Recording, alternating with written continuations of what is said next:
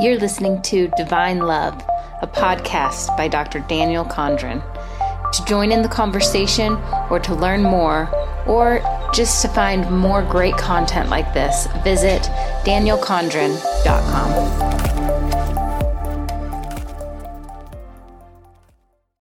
Daniel, can you talk a little bit about your concept of healing at a distance with love?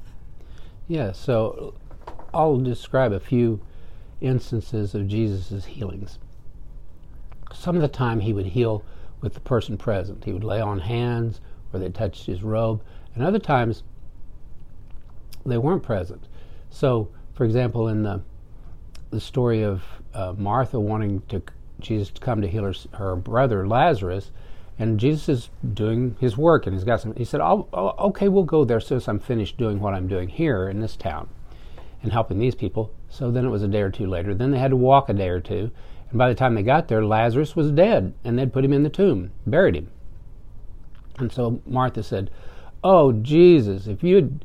Um, Martha and Mary, oh Jesus, if you'd just come immediately when I said it and got here a couple days early, you could have saved our brother. But you didn't do that. Why didn't you do what we said, Jesus?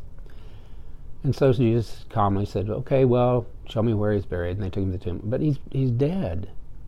And he said, Roll the tomb away. And then he says something like, Lazarus, come forth. And so Lazarus comes out of the tomb all wrapped up. And, and uh, they said, "Now give, give him a bath and give him some food to eat, and he'll be okay then. So Jesus had to walk for days and days to get there. Now let's compare and contrast that with the centurion. Centurion was a Roman soldier, not even Jewish. He was a Roman soldier, and he um, centurion means the same word as century, or our word cent, C-E-N-T, comes from, which means he ruled over or he directed. He was the commander over a hundred men. So he, very powerful, high officer, comes to Jesus and says, "Jesus, my son's sick. Uh, would you heal him?" Jesus said, "Sure. Bring him bring him to me, or t- take me to him, and I'll, I'll, do that. Take me to him.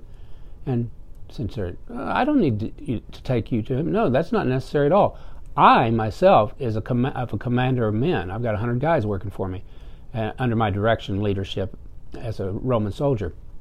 I'm an officer, so if I give them the command, go hither and do this, they do it. I don't have to be there, or go this other place and do this, and they'll they'll do it. I don't have to go with them. I tell them what to do. And you're you're a leader also, a leader of spiritual men, and so spiritual people. You're a spiritual leader, so you can just say the word just like I do, and my son will be healed. And Jesus says, "Whoa, I've never seen such faith in all of Israel." Because he just got back from having to walk two days to heal Lazarus. So he said, "Okay, by your faith is your son healed." And so the soldier the centurion had had to do his daily work the rest of the day, and at night he went home, and his son was there. And when he got close to the, the house, the dwelling, um, the son, the servant came out and said, "Oh, your son's all healed." And he said, "What? Great! What time did it?" And this happened, and the servant told him, servant servant told him, and it was the exact time that Jesus had said, "Your son is healed." So compare and contrast those two things. One, both of them believed that Jesus could heal somebody. One of them believed that Jesus had to be physically present to heal somebody. The other one believed in a, a lot more. Jesus had a lot more power than that. He didn't even have to be physically present. So when G, when Jesus says, "I've not seen this much faith in all of Israel," including Mary and Martha, who were very close associates with him, he meant that oh, you know enough about the true nature, of reality, oneness, and love. You know about that's connectedness that you see how it's possible to overcome that illusion of separateness and live according to reality oneness. Mary and Martha had that belief, but to a lesser degree because they thought the physical body separation wouldn't work only when he physically was there. So they had, but yet they believed he could do it. So they had some belief, some faith. in the workings of of uh, God and Jesus Christ and the healing abilities.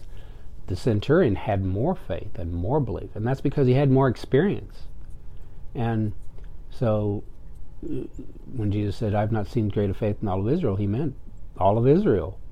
And so, that's what faith does, and that's what a lot of soul growth and spiritual development, a lot of becoming more spiritual, a lot of moving farther along the spiritual path is letting go of illusions and letting go of the illusions of separation and letting go of the illusions of fear and uh, letting go of the illusions of survive can't survive and accepting that that oneness and the, the oneness through love. Obviously, the centurion loved his son in the same way that Mary and Martha loved her brother as much, maybe more, who knows. But none the, whether it was more love or greater love or not, he did have a greater faith. And that faith was in miracles, whether the miracle worker was present or not.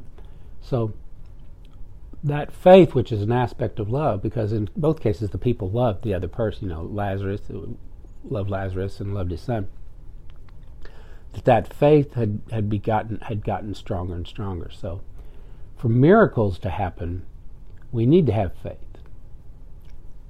And we need to recognize, because that creates the openness, the expectation, the overcoming of the illusion of separation. And since faith is a subset of love, we need to recognize that too, that it's the love that's doing the healing, which is the great connector and the great vivifier that brings things to life. Love brings everything to life.